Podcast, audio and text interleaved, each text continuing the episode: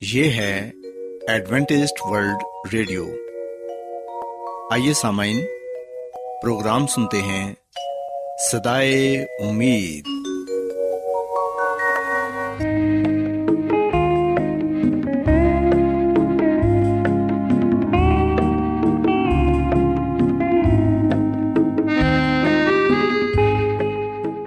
سامعین، پروگرام سدائے امید کے ساتھ میں آپ کی میزبان فرا سلیم اور صادق عبداللہ خان آپ کی خدمت میں حاضر ہیں۔ ہماری طرف سے آپ تمام سامعین کی خدمت میں آداب۔ سامعین امید کرتے ہیں کہ آپ سب خدا تعالی کے فضل و کرم سے خیریت سے ہیں۔ اور ہماری یہ دعا ہے کہ آپ جہاں کہیں بھی رہیں خدا مند خدا آپ کے ساتھ ہوں اور آپ کی حفاظت اور رہنمائی کریں۔ سامعین اس سے پہلے کہ آج کے پروگرام کو شروع کیا جائے آئیے پہلے پروگرام کی تفصیل سن لیں۔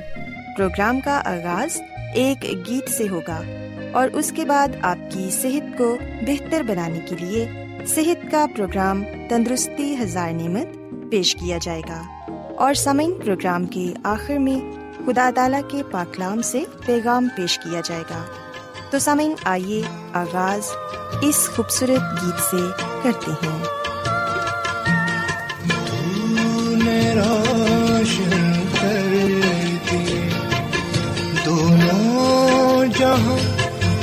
میرے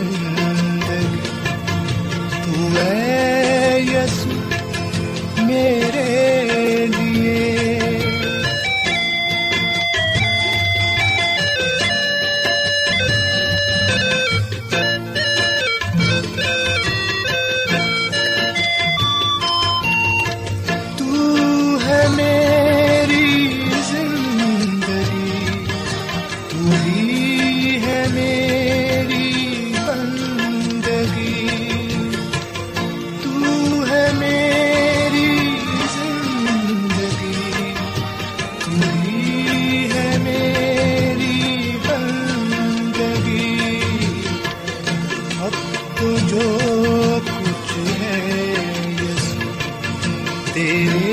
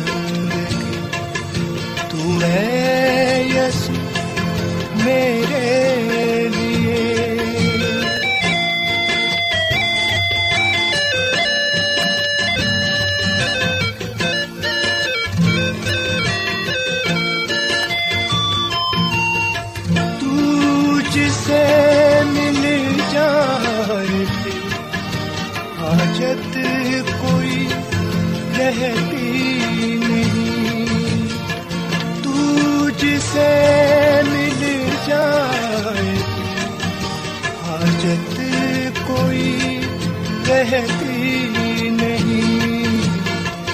پھر تو یہ ہوتا ہے، میرا ہے میں تیرے لیے۔ بن کے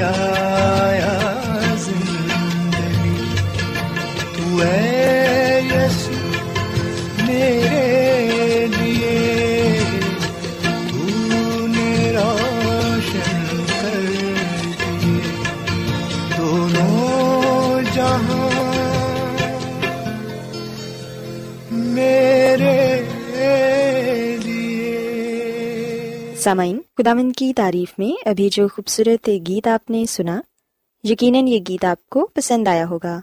اب وقت ہے کہ صحت کا پروگرام تندرستی ہزار نعمت آپ کی خدمت میں پیش کیا جائے۔ سامعین، آج کے پروگرام میں میں آپ کو یہ بتاؤں گی کہ ہم خوش رہ کر کس طرح ذہنی امراض سے بچ سکتے ہیں۔ سامعین، ہم دیکھتے ہیں کہ آج کل پوری دنیا ذہنی امراض کی لپیٹ میں ہے۔ اس کی اہم وجوہات میں کشمکش اور تناؤ سر فہرست ہیں۔ مادی ترقی کے ساتھ ساتھ روحانیت اور انسانی اقتدار میں زوال، سماجی زندگی سے روابط کی کمی اور تنہائی ذہنی صحت کو تیزی سے تباہ کر رہے ہیں۔ خاص طور پر بڑے شہروں میں نیند کی کمی، جھنجھلاہٹ، غصہ، ڈپریشن، عضلاتی تناؤ اور ان جیسی اور بھی کئی باتیں ہیں جن کی وجہ سے انسان ذہنی امراض کا شکار ہو رہا ہے۔ اور پھر ہم دیکھتے ہیں کہ مالو حوث کے فتنے نے سماجی رشتے کمزور کر دیے ہیں، جس کی وجہ سے خوشیاں کم ہو گئی ہیں، برکتیں معاشرے سے اٹھ رہی ہیں اور ایسے افراد کی تعداد میں مسلسل اضافہ ہو رہا ہے، جو ذہنی اور نفسیاتی مریض سمجھے جاتے ہیں۔ لیکن ان کے ارد گرد رہنے والے افراد انہیں مریض تصور کرنے پر آمادہ ہی نہیں۔ اسی طرح سامعین، دیہاتی علاقوں میں ذہنی اور نفسیاتی مریضوں کو مست ملنگ قرار دے کر کسی مزار درگاہ یا پھر کسی عامل کے رحم و کرم پر چھوڑ دیا جاتا ہے۔ لیکن کیا آپ نے کبھی سوچا ہے کہ ذہنی امراض سے کس طرح بچا جا سکتا ہے؟ سامعین، خوش رہنا ذہنی اور جسمانی صحت کے لیے کیوں ضروری ہے؟ کیا آپ نے کبھی اس بات پر غور کیا ہے؟ سامعین، یاد رکھیں کہ انسان جب اپنے مسائل کے سامنے ہار مان لیتا ہے تو اس میں کئی قسم کی ذہنی اور نفسیاتی بیماریاں جنم لینے لگتی ہیں۔ ذہنی امراض کے مریضوں کی علامت ایسی ہوتی ہے کہ عموماً ان کے گھر والے ان بیماریوں کو جنات کا سایہ سمجھ لیتے ہیں۔ پھر کسی نامور پیر کے پاس لے جا کر اس کے جن نکلوانے کی کوشش میں لگ جاتے ہیں، لیکن جن باہر نہیں نکلتا۔ البتہ پیر صاحب کی جیب میں بہت کچھ چلا جاتا ہے۔ کئی دفعہ اس مرض کے شکار مریض کو ایسا گمان ہوتا ہے کہ لوگ اس کی بابت باتیں کر رہے ہیں۔ ٹی وی دیکھتا ہے تو یہ سمجھتا ہے کہ اس میں اس کی نقل اتاری جا رہی ہے یا اس کے متعلق باتیں کی جا رہی ہیں۔ ریڈیو پر بھی یہی محسوس کرتا ہے۔ اخبار یا کتاب پڑھتا ہے تو مضامین میں بھی خود کی طرف اشارے پاتا ہے۔ غرض کے کہیں تعریف یا برائی ہو رہی ہو تو اسے خود سے منسوب سمجھتا ہے۔ سامعین، اسی طرح کچھ افراد کو دوسروں سے خطرہ محسوس ہوتا ہے۔ کھانے پینے کی شیا میں زہر کا گمان ہوتا ہے اور اس مرض سے متاثرہ مریض کسی بھی شے کو پہلے دوسرے کو چھکائے گا، پھر خود کھائے گا۔ یہ مریض دوسروں پر جاسوسی کا الزام بھی لگاتے ہیں۔ سامعین، یہ چند ایک مثالیں ہیں جن کے متعلق عموماً معاشرے میں جنات کے سائے کی باتیں کی جاتی ہیں۔ حالانکہ یہ مکمل طور پر ذہنی اور نفسیاتی عوارض ہیں۔ ایسے افراد کی طرف دھیان دیا جائے اور ان کا مکمل علاج اور معالجہ کرایا جائے، تو یہ بھی معاشرے کے دیگر صحت مند لوگوں کی طرح خوش و خرم زندگی گزار سکتے ہیں۔ ویسے بھی ہمارے ملک میں ذہنی اور جسمانی امراض میں گرفتار مریضوں کی تعداد اتنی نہیں، جتنی خوف، تفکرات، حسد اور بدلہ لینے کی کوشش رکھنے والے لوگوں کی ہوتی ہے۔ سامعین، ہم دیکھتے ہیں کہ آج کل کم عمر میں ہی ہائی بلڈ پریشر، ذیابطس، ہارٹ اٹیک بے خوابی السر اصابی کمزوری اور اس طرح کے کئی دوسرے امراض نظر آتے ہیں۔ بہت سے ذہنی اور جذباتی عوامل بھی انسانی جسم کو متاثر کرتے ہیں۔ جیسے بہت زیادہ فکر مندی اور تفشیش کی صورت میں میدے کا مرض اور السر ہو جاتا ہے۔ خوف اور صدمے سے انسان پر غشی تاری ہو جاتی ہے اور ذہنی تناؤ کے سبب سر درد رہنے لگتا ہے۔ بہت زیادہ غصے میں رہنے سے ہائی بلڈ پریشر کا مرض لاحق ہو جاتا ہے۔ سامن، یہ سب خطرناک امراض ہیں۔ اس کے علاوہ ہم دیکھتے ہیں کہ بہت زیادہ فکر مندی جلد پر جھریاں نمایاں کرتی ہے اور انسان کے بال وقت سے پہلے ہی سفید ہو جاتے ہیں، جبکہ پریشانیاں نظام ہضم میں بگاڑ بھی پیدا کرتی ہیں۔ سامعین، وہ افراد جو تھوڑی سی بیماری سے بہت زیادہ پریشان ہو کر اسے ذہن پر طاری کر لیتے ہیں، وہ دیر سے صحت یاب ہوتے ہیں۔ جبکہ وہ لوگ جو بیماری کو اپنے اوپر سوار نہیں ہونے دیتے وہ بہت جلد یا کئی بار بغیر کسی دوا کے ٹھیک ہو جاتے ہیں۔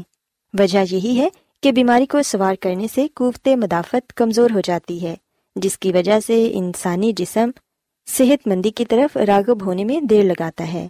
جبکہ بیماری کو اپنے اوپر تاری نہ کیا جائے تو قوت مدافعت مضبوط رہتی ہے، جس کی وجہ سے بیمار جسم جلد ٹھیک ہو جاتا ہے۔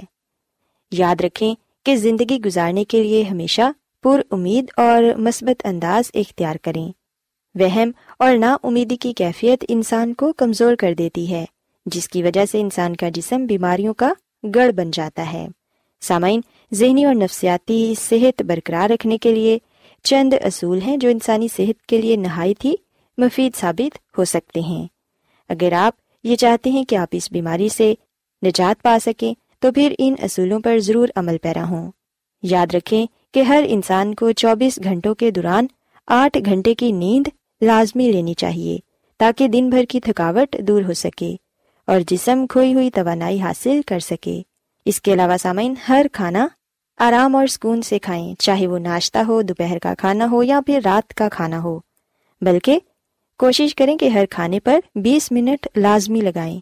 غصہ، حسد اور کینا جیسی بری عادات انسان کی زندگی کو دھیمک کی طرح چاٹ جاتی ہیں۔ ان سے ہمیشہ گریز کریں۔ گھر کے اندر دفتر اور معاشرے میں ملنے جلنے والوں سے ہمیشہ خوش اسلوبی اور محبت سے ملیں۔ چھوٹی موٹی باتوں پر درگزر کریں اور ہر بات کو اپنے ذہن پر سوار نہ کریں۔ اگر کوئی تکلیف دہ واقعہ پیش آ جائے تو فوری طور پر اسے بھلانے کی کوشش کریں۔ معاف کرنا اور درگزر کرنا سب سے بہترین عمل ہے۔ اس کی عادت ڈالیں کہ اسی کی بدولت انسان ذہنی اور جسمانی طور پر صحت مند رہتا ہے۔ کسی کو بھی کمتر نہ جانے، بلکہ ہر فرد کی بات کو تسلی اور تحمل سے سنیں اور فیصلہ اپنے ضمیر کے مطابق کریں۔ سامعین، بے مقصد باتوں، مذہبی اور سیاسی بحث و مباحثے سے دور رہیں۔ خوش آمد، نہ خود پسند کریں اور نہ ہی دوسروں کی خوش آمد کریں۔ ایک وقت میں بہت سے کاموں کو انجام دینے سے بھی گریز کریں۔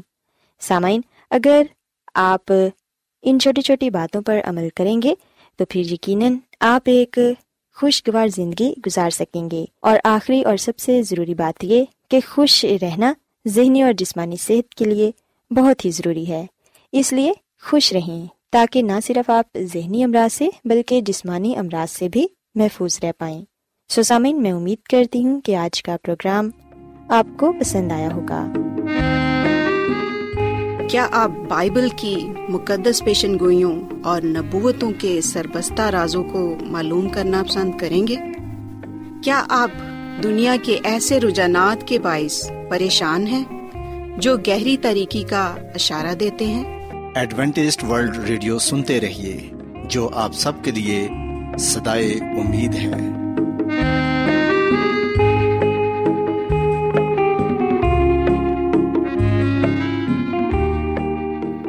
سامعین، بائبل مقدس کی تعلیمات کو مزید سیکھنے کے لیے، یا اگر آپ کا کوئی سوال ہو، تو آپ ہم سے واٹس ایپ کے ذریعے اس نمبر پر رابطہ کر سکتے ہیں۔ ہمارا واٹس ایپ نمبر ہے صفر صفر نو دو تین ایک صفر ایک سات چھ سات نو چھ دو۔ نمبر ایک بار پھر نوٹ کر لیں۔ Zero zero nine two three one zero one seven six seven nine six two آج بہت لوگ گہرے روحانی علم کی تلاش میں ہیں۔ وہ اس پریشان کن دنیا میں راحت اور خوشی کے خواہش مند ہیں۔ اور خوشخبری یہ ہے کہ بائبل مقدس آپ کی زندگی کے مقاصد کو ظاہر کرتی ہے۔ اے ڈبلیو آر پر ہم آپ کو خدا کا کلام سکھاتے ہیں، جو اپنی گواہی آپ ہے۔ سامعین، آپ ہمارا پروگرام انٹرنیٹ پر بھی سن سکتے ہیں۔ ہماری ویب سائٹ ہے W W W dot A W R dot O R G Adventist world radio کی جانب سے پروگرام سدائے امید پیش کیا جا رہا ہے۔ سامعین اب وقت ہے کہ خداوند کے الہی پاکلام میں سے پیغام پیش کیا جائے۔ آج آپ کے لیے پیغام خدا کے خادم عظمت ایمینول پیش کریں گے۔ خدا یس مسیح کی سلامتی آپ سب پر ہو۔ مسیح میں میرے عزیز ہو آئیے ہم اپنے ایمان کی مضبوطی اور ایمان کی ترقی کے لیے بائبل مقدس میں سے ایک ایسی سچائی کو جانیں جس کا تعلق ہمارے ایمان کے ساتھ ہے۔ ابھی ہم جس موضوع پر گرخوز کریں گے وہ ہے مکاشوا کی کتاب تاریخ کی سب سے بڑی دھوکہ دہی کو ظاہر کرتی ہے۔ مسیح میں میرے عزیزو، ہم دیکھتے ہیں کہ صدیوں سے سائنسدانوں کا خیال تھا کہ زمین کائنات کا ساکن مرکز ہے اور سورج اور ستاروں سمیت ہر چیز اس کے گرد گردش کرتی ہے۔ اور بتایا جاتا ہے کہ ایک آزاد سوچ رکھنے والا پولینڈ کا ایک شخص جس کا نام کوپر نیکس تھا، جس نے یہ کہا کہ زمین خود حرکت میں ہے اور سورج کے گرد گھومتی ہے۔ اس کے علاوہ ہم دیکھتے ہیں کہ ارستو نے کیڑے مکڑوں پر تحقیق کی اور ارستو نے مکڑی کو ایک کیڑے کے طور پر درجہ دیا اور یہ کہا کہ اس کی چھ ٹانگیں ہوتی ہیں۔ سو صدیوں تک کسی نے ارستو سے سوال نہیں کیا۔ اور عام طور پر یہ سمجھا جاتا تھا کہ مکڑیاں کیڑے مکوڑے ہیں اور اس لیے ان کی چھ ٹانگیں ہیں۔ جبکہ جین بیپٹائز لیمارک نے یہ بات پیش کی کہ مکڑی کی آٹھ ٹانگیں ہوتی ہیں۔ سو مسیح میں میرے عزیز و ہم دیکھ سکتے ہیں کہ کس طرح ایک دوسرے سے مختلف خیالات، نظریات پائے جاتے ہیں۔ ٹھیک اسی طرح بائبل کے متعلق بھی بہت سے لوگوں کی مختلف رائے ہے، مختلف نظریات ہیں۔ سو سوال یہاں پر یہ پیدا ہوتا ہے کہ کیا یہ ہو سکتا ہے کہ ان میں سے ایک طویل عرصے سے رکھے گئے نظریات میں سے ایک جیسے روایات مسیحی کلیسیا میں پھیل گئی ہوں۔ دوسرے لفظوں میں یہ کہ کیا جو نظریہ بہت پرانا ہے، وہ ٹھیک ہے یا جو نیا نظریہ ہے، وہ ٹھیک ہے۔ مسیح میں میرے عزیزو، جب ہم بائبل کی بات کرتے ہیں تو بائبل کا ایک ہی پیغام ہے، ایک ہی نظریہ ہے، ایک ہی قانون ہے جو تمام بنو انسان کے لیے ہے۔ اور ہم دیکھتے ہیں کہ شیطان ایک الگ تعلیم دیتا ہے، ایک الگ نظریہ پیش کرتا ہے تاکہ لوگ پریشان ہو جائیں اور وہ سچائی کی طرف جانے کی بجائے گمراہی کے راہ پر گامزن ہوں۔ سو مسیح میں میرے عزیزو، ہمارے سامنے دو رستے ہیں۔ ایک وہ رستہ جو سلیب کی طرف جاتا ہے، جو خدا کے حکموں کی طرف جاتا ہے، جس میں ہمیشہ کی زندگی ہے، جبکہ ایک دوسرا رستہ بھی ہے جو موت کی طرف جاتا ہے۔ اور افسوس کی بات یہ ہے کہ لوگ زیادہ تر زندگی کی راہ پر چلنے کے بجائے موت کی راہ پر چل پڑتے ہیں۔ اسی میں میرے عزیزو، اگر یہ پیغام بائبل مقدس میں ہے تو میں اس پر یقین کرتا ہوں۔ اگر یہ بائبل میں نہیں ہے تو یہ میرے لیے نہیں ہے۔ سوائے ہم مکاشوا کی کتاب میں سے اس پیشن گوئی پر گرخوز کریں، جس میں ہمیں یہ بتانے کی کوشش کی گئی ہے کہ شیطان مسیحی کلیسیا کو گمراہ کرنے کی کوشش کرے گا۔ مکاشوا کی کتاب کے بارہویں باپ کی نوی آیت میں لکھا ہے کہ، اور وہ بڑا ازدہا یعنی وہی پرانا سانپ جو ابلیس اور شیطان کہلاتا ہے اور سارے جہان کو گمراہ کر دیتا ہے۔ زمین پر گرا دیا گیا اور اس کے فرشتے بھی اس کے ساتھ۔ گرا دیے گئے۔ سو مسیح میں میرے عزیزو، یاد رکھیے گا کہ شیطان دھوکے باز ہے۔ اس کا مقصد خدا کے تخت کو گرانا ہے اور ہمارے ذہنوں میں وہ خدا کی اس طرح کی تصویر بناتا ہے کہ ہم بغاوت پر اتر آئے۔ شیطان نے ہمیشہ خدا کی ذات پر، خدا کے قانون پر حملہ کیا ہے، جس میں وہ ہر بار ناکام ہوا ہے، اسے شکست ہوئی ہے۔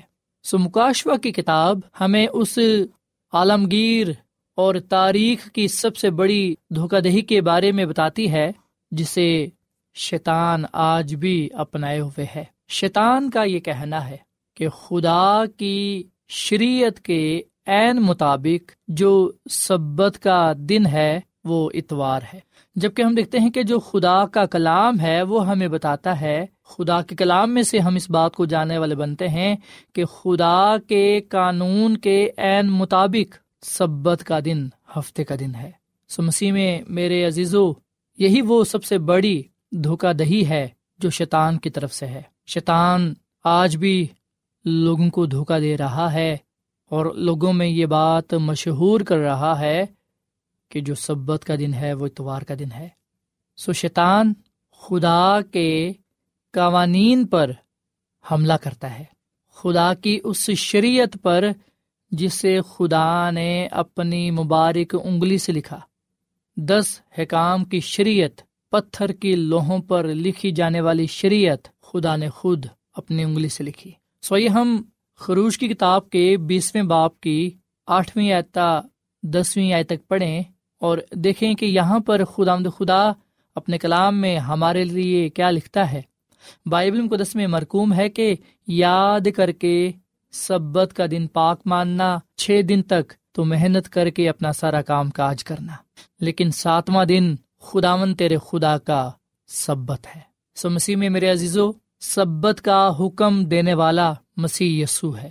مسیح یسو نے ہی سبت کا حکم دیا اور پھر مسیح یسو نے اس دنیا میں آ کر اپنی زمینی خدمت زندگی کے دوران سبت کے دن کو پاک مانا۔ لکا کے انجیل کے چوتھے باپ کی سولہویں ایت میں پڑھتے ہیں کہ مسی کا یہ دستور تھا کہ وہ ساتویں دن سبت کو ہیکل میں جاتے۔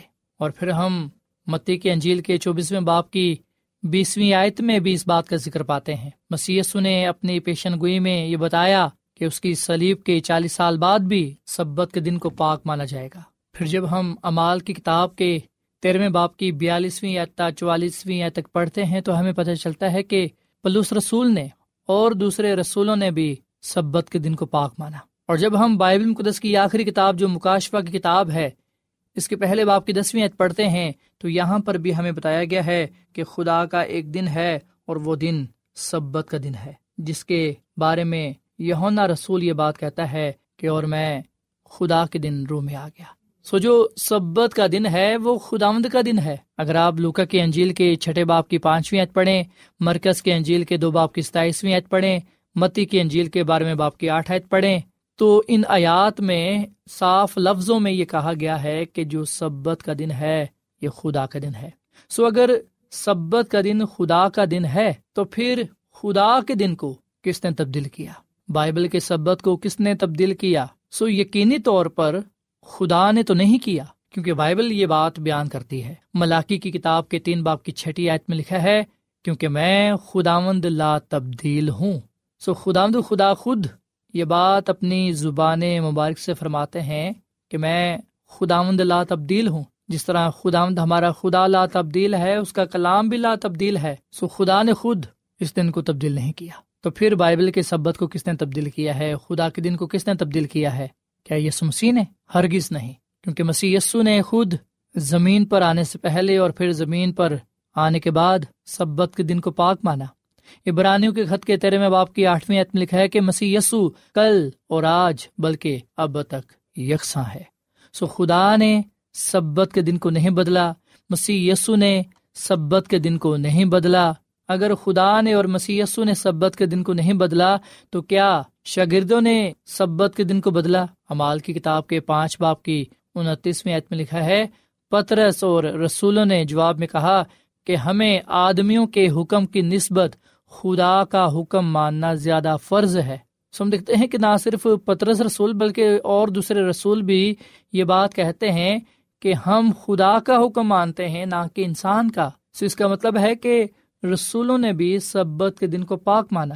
سو اگر خدا نے سبت کے دن کو نہیں بدلا، اگر یسو مسیح نے سبت کے دن کو نہیں بدلا، اگر شاگردوں نے سبت کے دن کو نہیں بدلا، تو پھر کس نے یہ دن بدلا ہے؟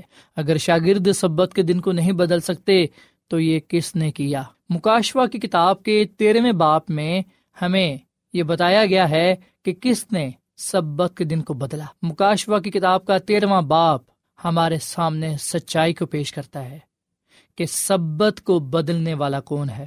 خدا کے سبت کو، بائبل کے سبت کو بدلنے والا کون ہے؟ مکاشوا کی کتاب کے تیرویں باپ میں اس طاقت کو بیان کیا گیا ہے جس نے یہ کوشش کی۔ اور ہم دیکھتے ہیں کہ وہ طاقت چھ سو چھیاسٹھ ہے۔ ایک ایسی قوت، ایک ایسی طاقت جو خدا کی شریعت کے، خدا کے حکموں کے خلاف ہے، جو شریعت کو بدلنے کی کوشش کرتی ہے۔ مکاشفہ کی کتاب کے تیرہویں باپ کی پہلی آیت میں لکھا ہے، اور سمندر کی ریت پر جا کھڑا ہوا، اور میں نے ایک حیوان کو سمندر میں سے نکلتے ہوئے دیکھا۔ اس کے دس سینگ اور سات سر تھے، اور اس کے سنگوں پر دستاج اور اس کے سروں پر کفر کے نام لکھے ہوئے تھے۔ سم دیکھتے ہیں کہ بائبل مقدس ایک حیوان کا ذکر کرتی ہے جو سمندر میں سے نکلتا ہے۔ سمندر سے مراد یہ دنیا ہے، یہ زمین جہاں پر یہ حیوان برپا ہوتا ہے۔ حیوان ایک سیاسی یا مذہبی طاقت ہے، ایک حکومت ہے، ایک سلطنت ہے جو اپنے اختیارات کو ناجائز طور پر استعمال کرتی ہے۔ لکھا ہے کہ اور جو حیوان میں نے دیکھا، اس کی شکل تیندوے کی ستھی اور پاؤں ریچھ کے سے، اور منہ ببر کا سا، اور اس ازدہا نے اپنی قدرت اور اپنا تخت اور بڑا اختیار اسے دے دیا۔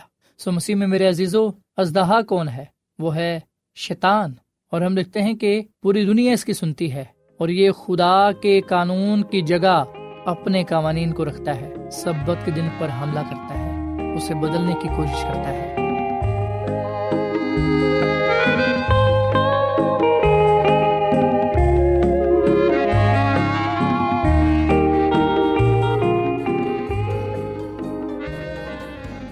روزانہ ایڈوینٹسٹ ورلڈ ریڈیو چوبیس گھنٹے کا پروگرام جنوبی ایشیا کے لیے اردو، انگریزی، پنجابی، پشتو، سندھی اور بہت سی زبانوں میں پیش کرتا ہے۔ صحت، متوازن خوراک، تعلیم، خاندانی زندگی اور بائبل مقدس کو سمجھنے کے لیے ایڈوینٹسٹ ورلڈ ریڈیو ضرور سنیے۔ یہ ریڈیو آپ کی فکر کرتا ہے۔ ایڈوینٹسٹ ورلڈ ریڈیو کی جانب سے پروگرام سدائے امید پیش کیا جا رہا تھا۔ سامعین، امید کرتے ہیں کہ آج کا پروگرام آپ کو یقیناً پسند آیا ہوگا۔ بائبل مقدس کی تعلیمات کو مزید سیکھنے کے لیے آپ ہم سے واٹس ایپ کے ذریعے بھی رابطہ کر سکتے ہیں۔ سامعین ہمارا واٹس ایپ نمبر ہے صفر صفر نو دو تین ایک صفر ایک سات چھ سات نو چھ دو نمبر ایک بار پھر نوٹ کر لیں zero zero nine two three one zero one seven six seven nine six two سامعین، کل اسی وقت اور اسی فریکوینسی پر دوبارہ آپ سے ملاقات ہوگی۔ اب اپنی میزبان فرا سلیم کو اجازت دیں۔ خدا حافظ۔